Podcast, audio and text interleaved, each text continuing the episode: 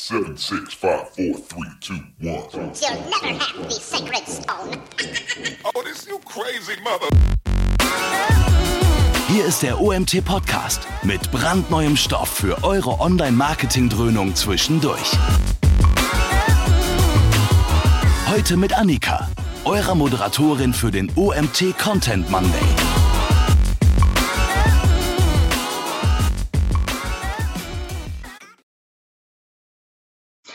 Ich darf euch begrüßen zu unserem dritten Webinar heute beim OMT-Content-Monday. Vielleicht hat der ein oder andere gerade die anderen zwei Webinare schon verfolgt. Also es geht weiter mit dem Philipp Voss von der DBA Text Provider. Ja, schön, dass du heute dabei bist. Und es geht um das Thema Content-Formate entlang der Customer Journey. Du wirst uns ein bisschen was vorstellen, ja, wie man die eigene Zielgruppe bzw. Nutzergruppen an verschiedenen Touchpoints in der Customer Journey erreichen kann. Ja, und welche Formate an welcher Stelle sinnvoll sein können oder eben nicht. Nochmal kurz zur Erinnerung, ihr könnt natürlich Fragen loswerden. Ich werde die dann sammeln hier im Chat und am Ende dann an den Philipp quasi weiterreichen. Also nutzt ordentlich die Chat-Funktion. Genau. Dann würde ich das Wort an dich übergeben, Philipp. Viel Spaß. Jawohl. Gerne. So. Hallo und herzlich willkommen zum Webinar. Ich würde damit einsteigen, gleich ein bisschen kurz was über mich zu erzählen, was ich mache und wie ich quasi dazu komme, dieses Webinar überhaupt zu halten und dann einen groben Einstieg in das Thema zu geben. Und dafür starten wir einfach direkt mal in die Präsentation. So, ich hoffe, jetzt kann jeder sehen, wenn nicht, dann einmal kurz anhalten. Das Thema Content-Formate entlang der Customer Journey. Vorab ein bisschen was zu mir. Ich fasse es so kurz, wie es geht. Ich bin seit Ende 2016 bei diva-e Text Provider. Wir sind ein Anbieter für Content-Marketing und Content-Produktion. Das heißt, ich setze mich seitdem mit dem Thema intensiver auseinander und habe da im Sales-Bereich gestartet und im Laufe des letzten Jahres aber immer mehr in den Bereich Content Marketing Consulting gegangen, wobei ich auch immer noch die Vertriebskollegen dabei unterstütze, Kunden zu beraten, sowohl aber auch im Bestandskundenbereich, im konzeptionellen Bereich ein bisschen unterstütze und das ist so meine Rolle. Kurz was zur diva-e. Der Vorsatz vor diva-e Text Provider. Wir sind ein Agenturzusammenschluss von mehreren E-Commerce-Dienstleistern und das Ganze wurde 2015 beschlossen und gegründet.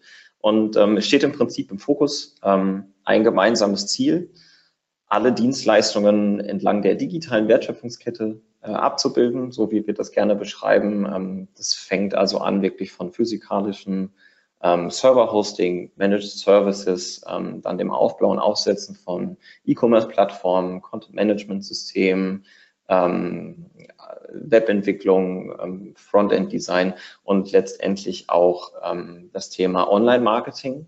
Also im Prinzip alles, was vorher produziert wurde, auch zielgerecht an den Markt zu bringen. Und genau da setzen wir am Standort Bochum eben an. Wir sind 2007 gegründet. Im Bereich Content Marketing tätig, wie ich gerade schon gesagt habe, haben daher also schon eine Menge Erfahrung sammeln können. Wir sind ein bisschen mehr als 30 Mitarbeiter hier und das, was uns eigentlich auszeichnet, ist, dass wir auf rund 2.500 Fachautoren zurückgreifen können aus den verschiedensten Bereichen, mit denen wir so ziemlich jedes thematische Projekt auch wirklich umsetzen können, in verschiedensten Sprachen und hier ist mal so ein paar Zahlen angeworfen, die uns so ein bisschen die Berechtigung quasi dazu geben, über das Thema Content Marketing sprechen zu können und da auch auf einen gewissen Erfahrungsschatz zurückgreifen zu können. Und genau deshalb steht auch dieses Thema heute hier im Fokus, Content-Formate entlang der Customer Journey, denn das ist ein Thema, was uns als Content-Agentur in Zusammenarbeit mit vielen verschiedenen Kunden wirklich am Herzen liegt. Denn ich habe gerade erzählt, ich komme so ein bisschen aus dem vertrieblichen Bereich auch. Das heißt, ich bringe so ein bisschen die wirtschaftliche und die inhaltliche Komponente zusammen. Und in so Gesprächen hört man halt ganz oft, gerade wenn es um Textanfragen geht, Ja, also der Kunde kommt meistens mit konkreten Vorstellungen, Plänen und Zielen schon irgendwie zu einem. Aber gerade bei diesem Thema Ziel, wenn man dann mal nachfragt und fragt, was ist denn genau euer Ziel, dann kommt halt ganz oft die Antwort, die Texte müssen ranken. Ja, das heißt, das Thema Content und SEO kann man schon mal nicht so ganz voneinander trennen. Der Shop ist ja noch leer, den wir haben. Das heißt, wir müssen den befüllen. Und um das nicht wirklich inhaltlos zu machen und quasi nur Content, um das Content-Willen zu entwickeln und zu produzieren. Steht heute so ein bisschen die Beantwortung dieser Frage im Fokus, wie und mit welchen Inhalten ich den Nutzer denn bei seiner Customer Journey begleiten kann. Denn der Content soll eben nicht nur da stehen und performen und Traffic bringen, sondern bestmöglich entlang der Customer Journey zum Kauf, zum Kundengewinn führen. Denn das ist das Ganze, weswegen wir diese Content-Geschichte hier alle überhaupt so fröhlich zelebrieren. Ja? Wir investieren Geld und wollen es nun mal irgendwo auch wieder wirtschaftlich zurückgewinnen. Bevor ich also jetzt 40 Minuten lang euch mitteile, was es für verschiedenste Content-Formate gibt, wie man das Ganze umsetzen kann, welche tollen Ideen man doch irgendwie in Form bringen kann, müssen wir uns erstmal damit auseinandersetzen, wie so eine Customer Journey denn eigentlich grob aufgebaut ist. Und das Ganze kann man recht simpel in 5 Schritte darstellen. Es ist so eine grobe Gliederung in 5 Phasen, die der Nutzer durchläuft, um letztendlich wirklich zu Kauf, zur Konversion, zur Kundenbindung zu kommen. Das heißt, ganz simpel, die Darstellung kennen vielleicht viele auch, der Nutzer wird auf eine Dienstleistung, auf ein Produkt, auf eine Marke, ein Unternehmen grundsätzlich erstmal aufmerksam. Das können verschiedenste Trigger sein, es kann eine Anzeige sein, es kann ein Werbespot sein, es kann aber auch eine Erzählung durch Dritte sein. Und dann ist irgendwie oftmals auch unterbewusst ein gewisser Bedarf geweckt. Und zu diesem Bedarf, zu dieser Dienstleistung, zu diesem Produkt recherchiert der Nutzer. Er sucht sich Informationen raus und hat da verschiedenste Quellen für. Als nächstes, wenn er ein gewisses Verständnis für das Ganze entwickelt hat, kann er vergleichen und er ist erst dann in der Lage zu vergleichen, wenn er auch wirklich Wissen dazu angereichert hat, um dann auch wirklich nach dem Vergleich eine Kaufentscheidung zu treffen. Und der 5. Schritt ist so ein bisschen hinten angestellt, nachgelagert. Da geht es mehr um wirklich Reaktivierung auch von Kunden, also den Kunden zu binden, ihn selbst zum Promoter zu machen. Dazu komme ich später mehr, erzähle ich später noch mehr. Und so einfach diese Darstellung hier auch ist, so einfach ist das für den Kunden gar nicht. Denn das Problem, und das muss man sich wirklich bewusst machen und mal länger drüber nachdenken, ist, dass der Kunde verschiedenste Touchpoints entlang dieser Customer Journey hat. Das sind die TPs hier abgekürzt. Das wird in der Präsi noch öfter vorkommen, also TP für Touchpoint. Und diese Touchpoints verteilen sich entlang der Customer Journey. Und da gibt es eine ganze Menge von. Und da gibt es so viele von, dass Unternehmen sich ganz oft selbst gar nicht dieser Touchpoints bewusst sind. Also wie viele Touchpoints hat ein Unternehmen überhaupt? Ja? Oftmals hören wir von Kunden, ja, ich habe meine Website und da habe ich mein Kontaktformular. Das sind so meine Touchpoints. Ja, die Website ist ein Touchpoint, aber im Prinzip könnte man die Website auf 20 verschiedene Touchpoints einteilen. Also verschiedenste Webseitenbereiche und Unterseiten sind verschiedene Touchpoints, weil sie ganz andere Charaktereigenschaften aufweisen. Da komme ich gleich noch in einem Beispiel genauer zu. Hier gibt es eine interessante Studie zu von Google aus dem Jahr 2011, die besagt, dass rund 3000 Customer Journeys, die untersucht wurden, zu einem bestimmten Produkt, alle unterschiedlich waren. Also keine Customer Journey glich auch nur ansatzweise einer anderen. Es gibt genug, die gleich angefangen sind, die irgendwie denselben Einstieg hatten, aber dann so im Bereich Informationssuche und Recherche hat jeder doch irgendwie den Weg zu einem anderen Touchpoint gefunden und ist daher ganz anders an das Produkt angekommen. Auf der anderen Seite bedeutet es aber auch gleichzeitig, das steht unten, dass das Ganze extrem zeitaufwendiger Prozess ist und das hängt davon ab, wie Information oder wie erklärungsbedürftig und wie teuer ist ein Produkt. Also teure Produkte, die Kaufentscheidungen können bis zu 3 Monate dauern. Und als ich das erste Mal so gehört und gelesen habe, fand ich das schon recht viel. Und diese beiden Faktoren, die Zeit und die Varianz der Touchpoints, die Vielfalt, Bedeutet also so ein bisschen für den Nutzer, dass das Ganze schon extrem komplex für ihn ist, diese Reise. Ja. Und zeitgleich bedeutet das, dass jeder Nutzer unterschiedlich in diese Customer Journey einsteigt. Das heißt, wenn wir uns jetzt mal die Unternehmerbrille aufsetzen, ich habe meine Touchpoints, kann er natürlich auf ganz verschiedene Touchpoints auf mich aufmerksam werden. Das können Touchpoints, die ich beeinflussen kann, beispielsweise meine eigenen Werbekanäle. Das können aber auch Touchpoints sein, die ich nicht beeinflussen kann. Beispielsweise kann in einem Gespräch ein Freund beispielsweise über die neuen Apple Earpods erzählen, ja, wie toll die doch sind. Diesen Touchpoint habe ich nicht im Griff, ich kann den Freund nicht beeinflussen. Dieses Gespräch kann aber gleichzeitig auch ein Trigger, ein Auslöser dafür sein, dass ich diese Person gar keine Apple Earpods kaufen möchte, sondern grundsätzlich das Thema neue Kopfhörer bei ihm sich im Kopf festsetzt. Denn eigentlich hat er gar kein iPhone, kann diese Dinge gar nicht benutzen. Also was ich damit sagen will, ist, dass diese Trigger über ganz unterschiedliche und oftmals auch produktunspezifische Wege kommen können. Das bedeutet, jeder Nutzer steigt unterschiedlich ein und aufgrund verschiedener Kenntnisstände ist er auch unterschiedlich dazu in der Lage, in die nächste Phase überzugehen. Und das bedeutet für uns ganz konkret, wir haben als Ziel den Touchpoint, die Customer Journey Phase 4 beziehungsweise 5, ja, wir wollen verkaufen. Das ist das, was ich gerade meinte. Letztendlich soll das Ganze dazu dienen, dass wir den Kunden für uns gewinnen. Das bedeutet, wenn man sich diese Customer Journey als Karte beispielsweise anguckt, mein To-Do ist es, diese Touchpoints zu nutzen, also den Touchpoint, den ich mit dem Kunden einmal gewonnen habe, den Kontakt zu nutzen und zu verbinden. Und das Ganze gelingt mir nach diesem Ansatz hier eben durch Content. Ja, wer hätte es gedacht? Man muss sich erstmal die Frage stellen, was ist Content überhaupt an dieser Stelle, an einem Touchpoint, ja, mit dem sich der Nutzer auseinandersetzt.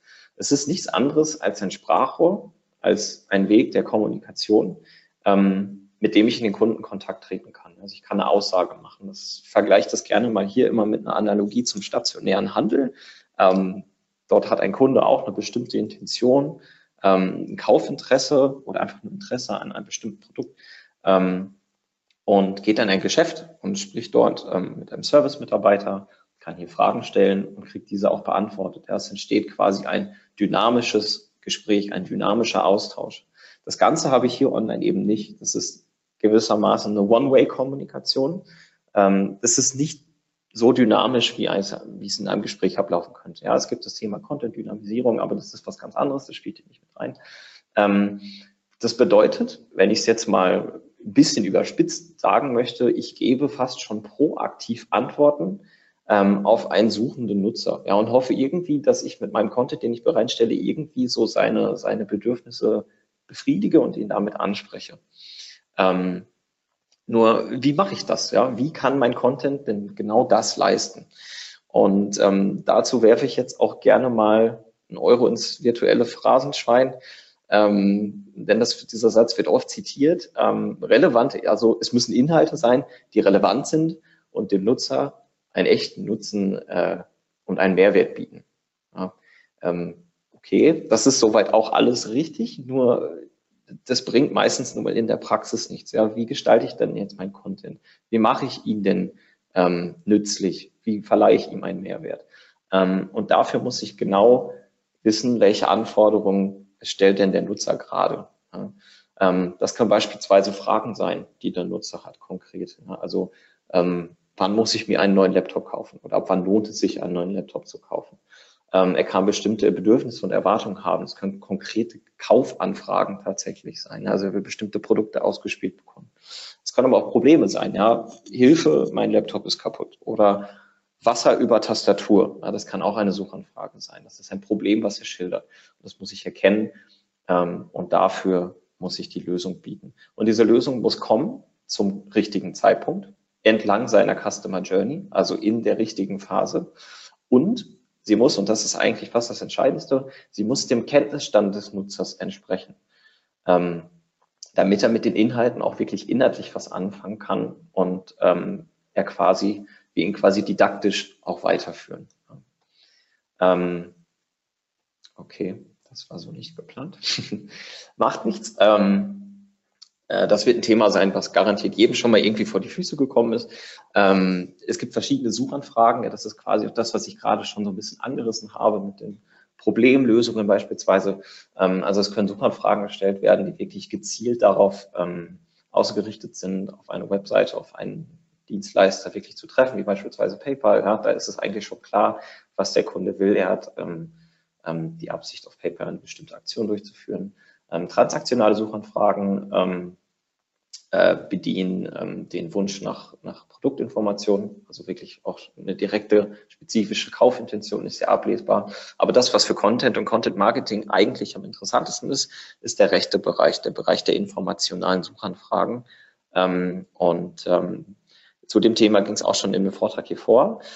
Es sind wirklich konkrete Antworten auf bestimmte Probleme oder auf Fragen, Unklarheiten wirklich gestellt, die man irgendwie bedienen muss. Und oftmals steckt hinter so einer informationalen Anfrage aber auch eine transaktionale Anfrage. Ja, also wenn ich google, ab wann brauche ich einen neuen Laptop oder wann lohnt sich ein neuer Laptop, ist es ja schon sehr wahrscheinlich, dass ich zumindest plane, im späteren Verlauf einen Laptop zu kaufen. Und das ist eben das Prinzip dieser Customer Journey. Genau dieses Beispiel stellt das eigentlich ganz gut dar. Ja, wenn ich diese Frage beispielsweise in der zweiten Phase der Customer Journey stelle, also wenn ich die stelle, dann bin ich in dieser zweiten Phase, dann steht ja irgendwo schon klar im Hintergrund, ich hatte irgendwie einen Auslöser, der mich dazu bewegt, was zu kaufen. Das heißt, ich möchte irgendwann in diese vierte Phase.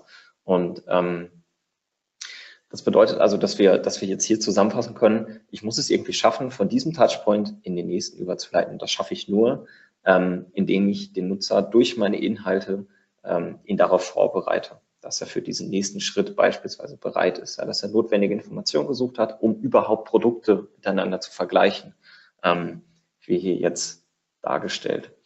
Das ein bisschen so zum strategischen Teil. Viel wichtiger ist jetzt, wie genau gestalte ich meinen Content? Ja, und da ist eine Frage ganz zentral im Vordergrund, die man sich stellen muss. Wer sucht mich und warum? Ich kann mich da auch meiner Vorrednerin aus dem Webinar davor nur anschließen, die gesagt hat und auch von Agenturseite gesprochen hat, viele Kunden kennen ihre Kunden kaum. Ja, gar nicht, wäre ein bisschen zu krass, aber die gründliche Zielgruppendefinition ist an mancher Stelle wirklich ausbaufähig. Und das ist halt, wenn überhaupt, das, was die meisten vielleicht vorliegen haben, eine Zielgruppenanalyse, eine Zielgruppendefinition, die halt beispielsweise allgemein etwas über eine bestimmte Personengruppe aussagt. Also wir bekommen öfter mal auch in Briefings für Textprojekte so einen Stichpunkt Zielgruppe Doppelpunkt B2B oder B2C. Ja, das ist an manchen Stellen vielleicht sinnvoll, aber nicht, wenn es um die Konzeption von Content geht. Ja. Was wir da entwickelt haben und wirklich in unseren Alltag und jedes Projekt integrieren, ist die Entwicklung von Personas. Und wir sehen das Ganze als eine Weiterentwicklung der Zielgruppendefinition. Denn was macht man bei Personas? Bei Personas geht es darum, dieser ja doch recht anonymen Zielgruppe oftmals ein Gesicht zu geben, greifbarer zu machen. Also man entwickelt tatsächlich einen fiktiven Charakter, der aber möglichst einen großen Teil dieser Teilzielgruppe, die man sich ausgesucht hat, repräsentiert. Das ist sozusagen der größte gemeinsame Nenner einer Teilzielgruppe. Das ist der entscheidende Vorteil gegenüber einer Zielgruppendefinition. Denn wenn ich das einmal wirklich durchspiele, dann habe ich die Möglichkeit, so eine Customer Journey anhand dieser Person wirklich mal durchzuspielen. Also ich kann wirklich konkret entscheiden, okay, wie würde sich der Nutzer jetzt verhalten? Das kann ich mit einer anonymen Zielgruppe eben nicht. Und diese Personas, die denke ich mir natürlich nicht so aus. Also ich bastle nicht den Kunden so, wie ich ihn gerne hätte, sondern das kann man anhand von Daten meiner Nutzer herausfiltern. Das sind Daten, die ich sammeln muss. Das sind einmal demografische und sozioökonomische Daten, die eigentlich so jeder kennt. Es geht vom Einkommen über den Wohnort, den Familienstand, Alter, Geschlecht natürlich, bis hin zur Bildung und zum Berufsgrad und zum Bildungsgrad. Aber viel wichtiger, gerade für diese Personenentwicklung, ist eigentlich der rechte Block, die psychografischen Merkmale. Ja, das können sein Hobbys, bestimmte Interessen, Bedürfnisse, Wertvorstellungen, Lebensstil und ganz entscheidend Dinge wie Kaufverhalten, ja, oder Preissensibilität. Das Ganze in Kombination mit beispielsweise Daten über das Einkommen und über den Beruf und den Bildungsgrad können entscheidend sein. Da komme ich gleich noch zu. Noch ein kurzer Hinweis, so ein bisschen zu Datenquellen, also ein gut gepflegtes CRM, wenn es sowas denn gibt. Das ist eigentlich mal schon eine sehr dankbare Quelle für diese Daten. Google Analytics Daten, Umfragen, die schon mal gemacht wurden, Erfahrungen aus User-Interaktionen, die ich irgendwie sammeln kann. Und ein guter Tipp auch so von meiner Seite, fragt ansonsten einfach mal Vertriebler. Ja? Denn oft haben das die Personen, die mit den Kunden wirklich eine persönliche Bindung auch aufbauen. Das hilft uns in vielen Projekten sehr oft. Wenn ich diese Daten einmal gesammelt habe, ist das zwar schön und gut, aber diese Daten muss ich priorisieren. Denn ich muss mir jetzt entscheiden, nach welcher Persona gestalte ich den Content. Wie schreibe ich ihn beispielsweise? Und da muss ich überlegen, welche Persona passt am besten zu meinem Geschäftsmodell und welche ist auch wirtschaftlich gesehen wirklich die wichtigste. Ja, das kann einmal qualitative Vorteile bieten, wie viele Nutzer repräsentiert diese eine Persona einfach, und auf der qualitativen Seite, wie zahlungsfähig ist sie denn? Ja, und da habe ich meine Daten zu. Wie hoch ist ihre Zahlungsbereitschaft, ihre Preissensibilität? Oder ist sie überhaupt affin zu Online-Inhalten? Ja, wird das, was ich da dann produziere und bereitstelle, von dieser Persona überhaupt konsumiert? Das ist alles halt extrem stark abhängig von den Charaktereigenschaften. Und deswegen ist diese Erstellung von Personas so essentiell für die Erstellung von Content. Wenn ich das einmal alles gesammelt habe, ich habe die Personas und daraus abgeleitet Anforderungen, die mein Content erfüllen muss. Ich habe alle Touchpoints irgendwie für mich herausgestellt und eingeordnet. Dann und erst dann kann ich wirklich versuchen, so eine Customer Journey mal zu skizzieren. Ich habe das auf der nächsten Folie mal gemacht. Das wirkt jetzt vielleicht ein bisschen erschlagend, aber das soll auch einfach nur mal so darstellen, wie man sowas machen kann. Die Touchpoints, die hier aufgelistet sind, sind verschiedene Seitenbereiche. Es ist auch wirklich nur exemplarisch und beispielhaft. Ich habe jetzt mal das quasi aus dem Lehrbuch einfach hier dran gefügt. Oben sind Touchpoints verschiedene. Das ist hier leider nicht markiert, dafür entschuldige ich mich. Und unten sind dazu passende Content-Formate, die an diesen Stellen, an diesen Touchpoints bereitgestellt werden können, die so gestaltet sind, dass sie von einem zum anderen Touchpoint überleiten. Und um das mal ein bisschen klarer zu machen, habe ich ein Beispiel mitgebracht. Das ist ein stark anonymisierter Case, den ich mitgebracht habe. Das heißt, es dient wirklich eher als Beispiel, gar nicht konkret als Use Case. Wir sind beispielsweise jetzt, also jeder kann sich da gerne mal so ein bisschen reinversetzen. Wir sind ein Anbieter für Laptops. MyLaptop24.de war so ziemlich der klischeehafteste Beispielname, den ich finden konnte. Wir bieten Laptops an, Laptop-Hardware, Software und Zubehör. Und für diesen Online-Shop haben wir verschiedene Personas entwickelt. Das sind hier in diesem Fall 3 Stück. Für das Thema Laptop-Kauf sind es üblicherweise deutlich mehr Personas. Also deutlich nicht, aber schon einige Personas mehr. Da es einfach eine sehr breite Zielgruppe ist, die dieses Thema anspricht. Wir werden uns im weiteren Verlauf der Präsentation ein bisschen mehr auf die linke Person, auf den Herrn Rainer Kowalski, verstärken. Die Customer Journey dieser Person spielen wir einmal kurz durch, damit dieses Überleiten von Content-Format und Touchpoint zu Touchpoint klarer wird. Aber um die Person das mal einmal vorzustellen und ein bisschen gegeneinander abzugrenzen. Rainer ist 53 Jahre alt, hat 3 Kinder, verheiratet, ist schon seit längerem beim selben Unternehmen in einer Führungsposition, ist studiert, ja, ist wissbegierig, sehr ehrgeizig und legt vor allem Wert auf einen guten Kosten-Nutzen-Faktor, wenn er Investitionen oder tätigt und Produkte kauft, ist also auch sehr interessiert an gutem Service. Das ist jetzt nur ein Auszug aus der Persona-Entwicklung. Ich zeige gleich mal die ganze. Das ist nur eine Zusammenfassung. Eigentlich ist das Ganze deutlich ausführlicher. Die Jennifer ist eher der Pragmatiker, was das Thema Laptop-Kauf oder grundsätzlich Kaufentscheidungen angeht. Also sie ist 29 Jahre alt, hat ein mittleres Einkommen, arbeitet in einer Eventagentur, hat so Hobbys im Fotografie- und Blogbereich und braucht den Laptop einfach nur als Alltagsmittel. Unser letzte Persona ist der Experte von den dreien, also kommt aus der IT-Branche, 38, verheiratet, eine Tochter, hat ein höheres Einkommen, hat ein Ingenieurstudium und ist da ja also auch technisch ziemlich gut dabei. Und das Essentielle dieser drei Personas, also das Einzige muss man sich jetzt gar nicht merken, aber die Quintessenz aus dem Ganzen ist einfach, dass wir drei Personas haben mit drei ganz unterschiedlichen Kenntnisständen, ja, und ganz unterschiedlichen Herangehensweisen an das Thema Laptop-Kauf. Rainer Kowalski, das ist hier die komplette Entwicklung der Customer Journey, der Persona. Auch das ist wieder nur ein Auszug. Also das Ganze geht wirklich sehr ins Detail. Man macht sich dann auch noch Gedanken aus Bedürfnissen, aus Zielen, die Person hat. Hierzu gibt es ein gutes Tool. Ich habe leider hier vergessen, das aufzuschreiben. Das Ganze heißt Persona-App.io. Ich kann das auch später nochmal im Nachgang nochmal zeigen. Das ist eine kostenlose Website, wo man Personen sehr gut erstellen kann. Nur kurz an dieser Stelle.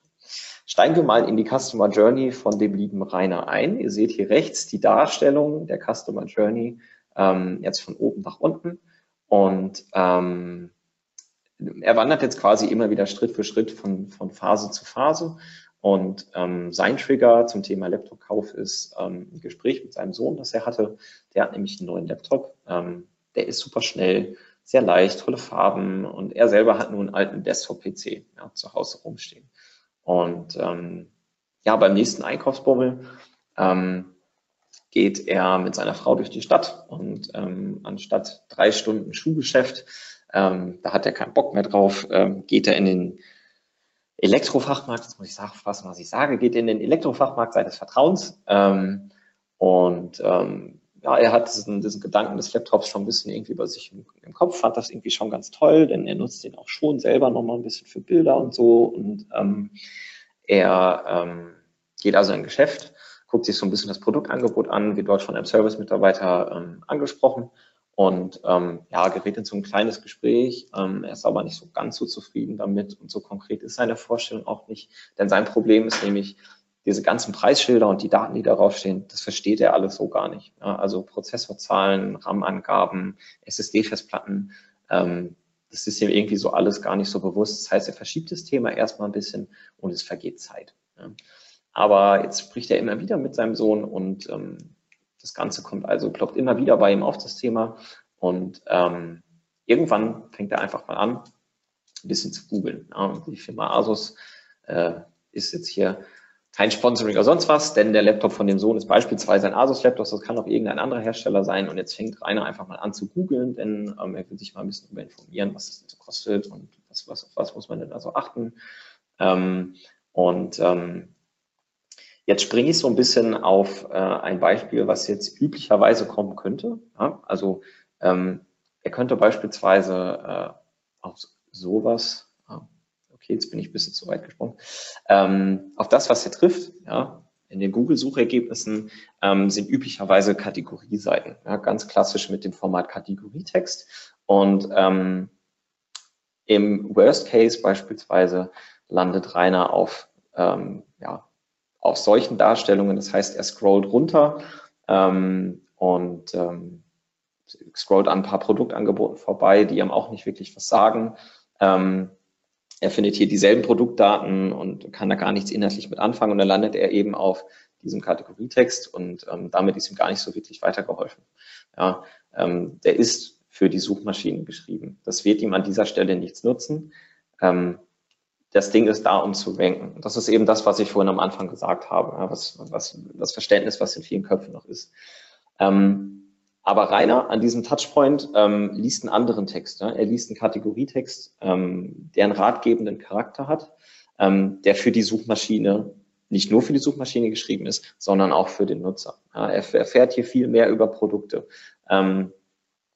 Hier gilt es eben nicht nur, die transaktionalen Suchanfragen zu bedienen, denn es kann genauso sein, auch wenn dieser Suchterm eben dieser ist, Hersteller, Produkt, dass da auch Leute landen, wie Rainer, die noch gar nicht bereit sind für diesen Schritt Konversion, Kauf, Vergleich, Entscheidung. Ja, wir sehen es hier rechts, die zwei Phasen. Für diese Phase ist Rainer noch gar nicht bereit. Das bedeutet, in diesem Kategorietext, in diesem etwas veränderten Kategorietext können W-Fragen beantwortet werden. Es können verschiedene Produkttypen vorgestellt werden. Ja, diese Laptop-Arten gibt es beispielsweise. Und genau das ist hier der Fall. Als Überleitung dazu sind in dem Kategorietext Verlinkungen gesetzt. Ja? Und nachdem Rainer diesen Text gelesen hat, was passiert mit ihm? Er hat einen Eindruck gewonnen, was gibt es in dem Bereich Laptops? Ja? Es gibt einige Fragen, die sicherlich beantwortet wurden, aber mindestens genauso viele wurden wieder aufgeworfen. Ja? Das heißt, sein Interesse ist definitiv geweckt und ich habe es gerade angesprochen, es gibt Verlinkungen in den Ratgeberbereich des Shops und im Prinzip kann er sich hier weiter informieren. Ja. Er landet jetzt auf dem Ratgeberbereich und eben auf einem Artikel, der ihn interessiert hat, denn er hat immer so gelesen, okay, Prozessoren, Gigahertz-Anzahl, das scheint irgendwie wichtig zu sein. Hier will er ein bisschen mehr erfahren. Das heißt, dieser Text bietet ihm Erklärungen, eine konkrete Problemlösung für seine Fragen. Das Ganze kann man auch grafisch irgendwie ein bisschen mit aufbereiten. Das ist eben bei technischen Themen immer extrem gut geeignet. Und als Beispiel kann man hier auch so arbeiten, da es ja doch jetzt ein recht technisches Thema ist, das ist vielleicht der Einwand, den man hier bringen kann. So ein Detail will doch eigentlich jemand, der einen Laptop kaufen will, nichts über den Prozessor wissen. Ja. Und hier kommt eben wieder dieses Thema Personas. Ja. Jemand wie Rainer, der sehr wissbegierig ist, eben schon, ja. Und um das Ganze so ein bisschen abzugrenzen von den Personen, die das vielleicht nicht unbedingt möchten, gibt es vielleicht zum Beispiel die Auswahlmöglichkeit, es wird eine Frage angezeigt, wie sehr interessiert dich das Thema? Ja, also der Text wird angerissen und dann hat man beispielsweise die Möglichkeit, der Kunde durch einen Klick, dass eine andere Textvariante angezeigt wird. Ja. Also beispielsweise eine, die weniger umfangreich ist, das Thema nicht so tief behandelt. Und somit habe ich halt verschiedene Personas gleichzeitig angesprochen. Das Ganze kann man technisch in unterschiedlichen Versionen ausführen. Ja, man kann es mit so einer einfachen Sprungmarke machen. Da gibt es auch gestalterisch ganz verschiedene Möglichkeiten. Was ist jetzt mit Rainer passiert? Rainer hat jetzt ein bisschen was über Prozessoren erfahren. Das heißt, er kann jetzt Gigahertz-Anzahlen, Prozessorkerne, was es da alles gibt, verstehen. Ja, und dazu war er nicht in der Lage und wir sehen jetzt rechts, er ist so langsam in diese zweite Phase gesprungen. Das heißt, er versteht die Komponente, aber was ihm jetzt noch so ein bisschen fehlt, ist eigentlich der Gesamteindruck. Ja? Also, okay, da gibt es noch so ein paar andere technische Bauteile, von denen er eigentlich immer noch keine Ahnung hat, wie hängt das Ganze so zusammen. Das wäre so didaktisch quasi der nächste Schritt, den sich Rainer stellen würde und hierzu gibt es ein Call-to-Action-Element. Ja, das kann ein Pop-up sein, es kann aber auch ein bisschen dezenter, einfach nur so eine Infobubble sein oder wie auch immer man das lösen möchte, was ihn dazu anleitet, ein E-Book runterzuladen zu dem Thema, so arbeiten PC-Komponenten zusammen.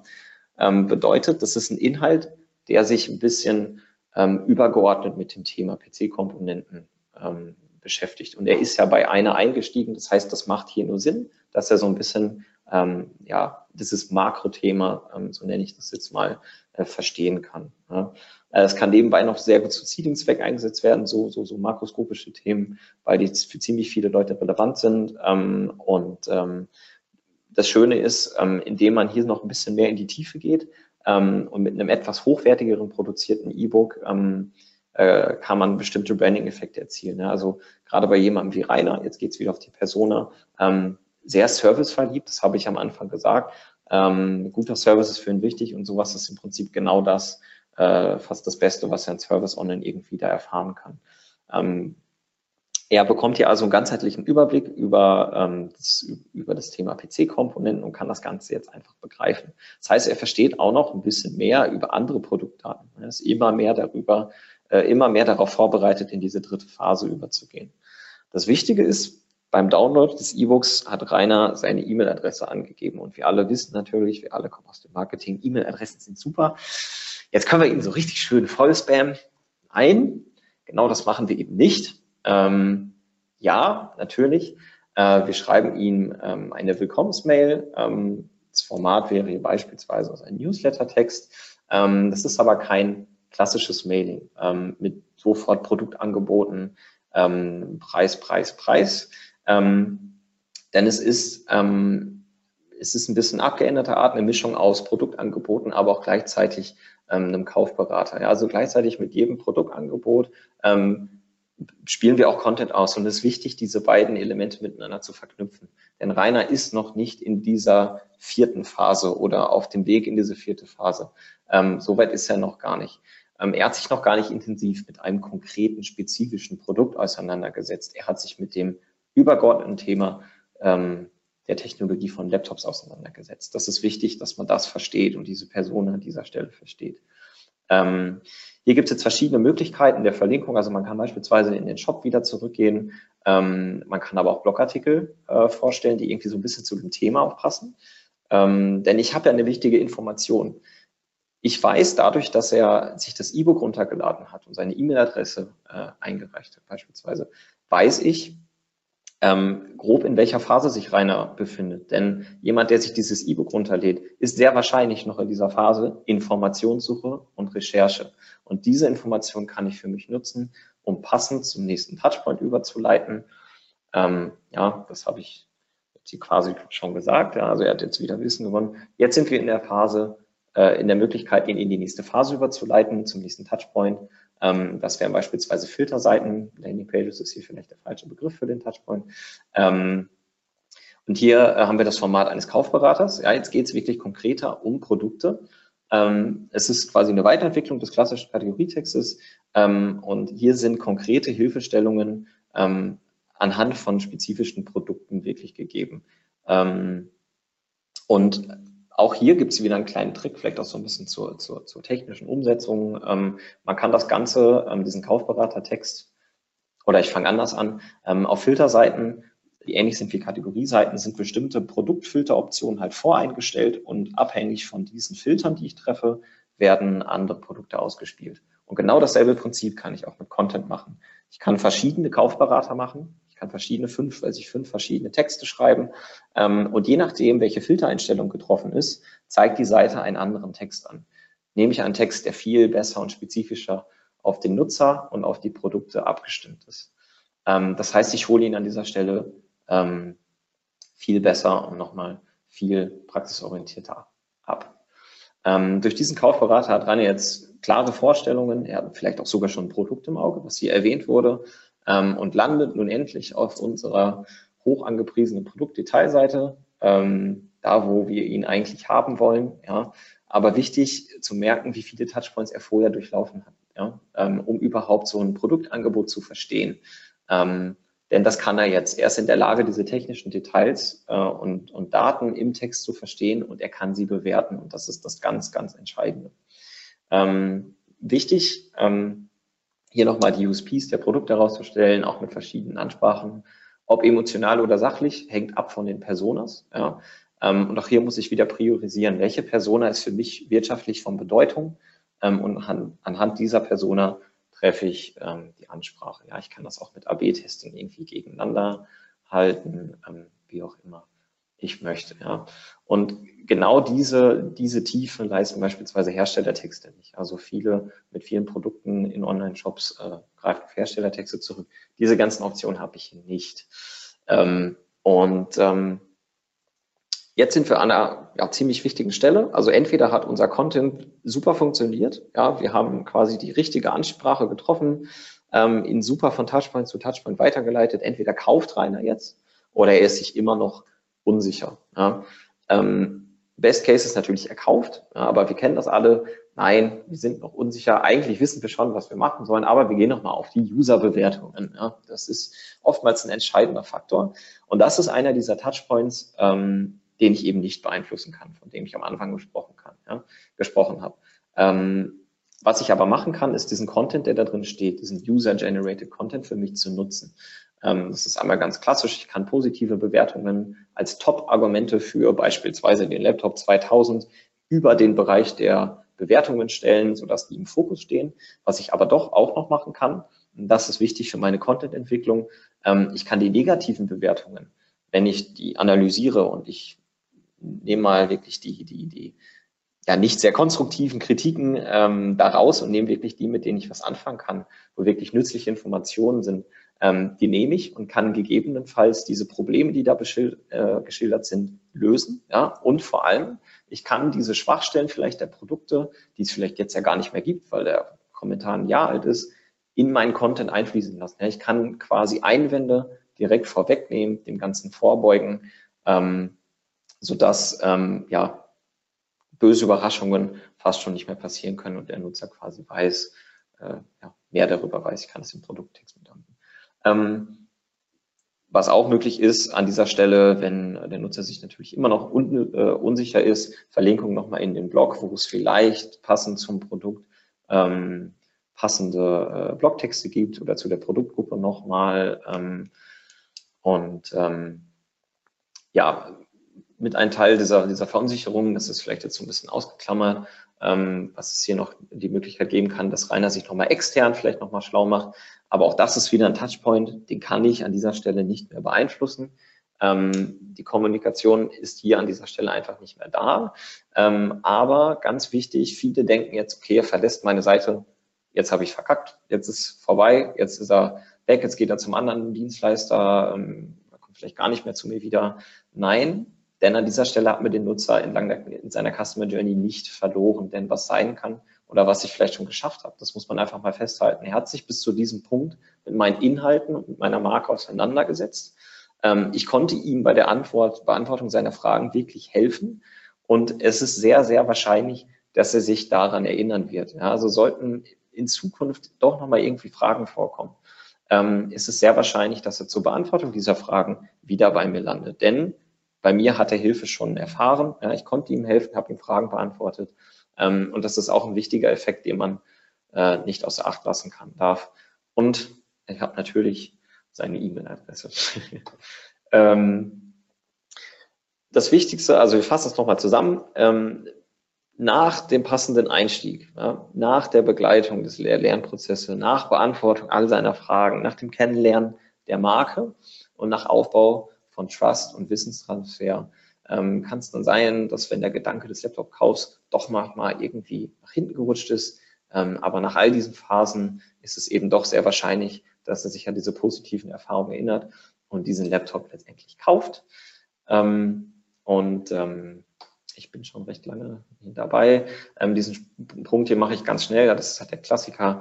Dadurch, dass wir ihnen durch relevante Inhalte und wirklich Hilfestellungen geholfen haben, ist es nun mal auch sehr wahrscheinlich, dass wir ihn stark an uns gebunden haben und er selbst vielleicht zum Promoter wird. Ja, kann ja sein, dass er selbst bald zum Trigger wird in einem Gespräch, ja, mit einem Freund, einem Verwandten, so wie sein Sohn es eben für ihn war. Ja, und somit beginnt dann quasi die Customer Journey eines Dritten durch die erfolgreiche Customer Journey von Rainer, durch den Effekt, dass wir ihn erfolgreich von Touchpoint zu Touchpoint weitergeleitet haben. Hier sind nochmal alle im Detail. Und ja, das ist quasi auch das Ende unserer Reise in diesem Vortrag. Ich hoffe, ich konnte das Thema ein bisschen näher bringen und ein bisschen das strategische Verständnis dahinter wirklich wecken. Welche Überlegungen muss man sich machen, bevor man Content konzipiert? Und wie schaffe ich es, Formate und Touchpoints miteinander zu verbinden?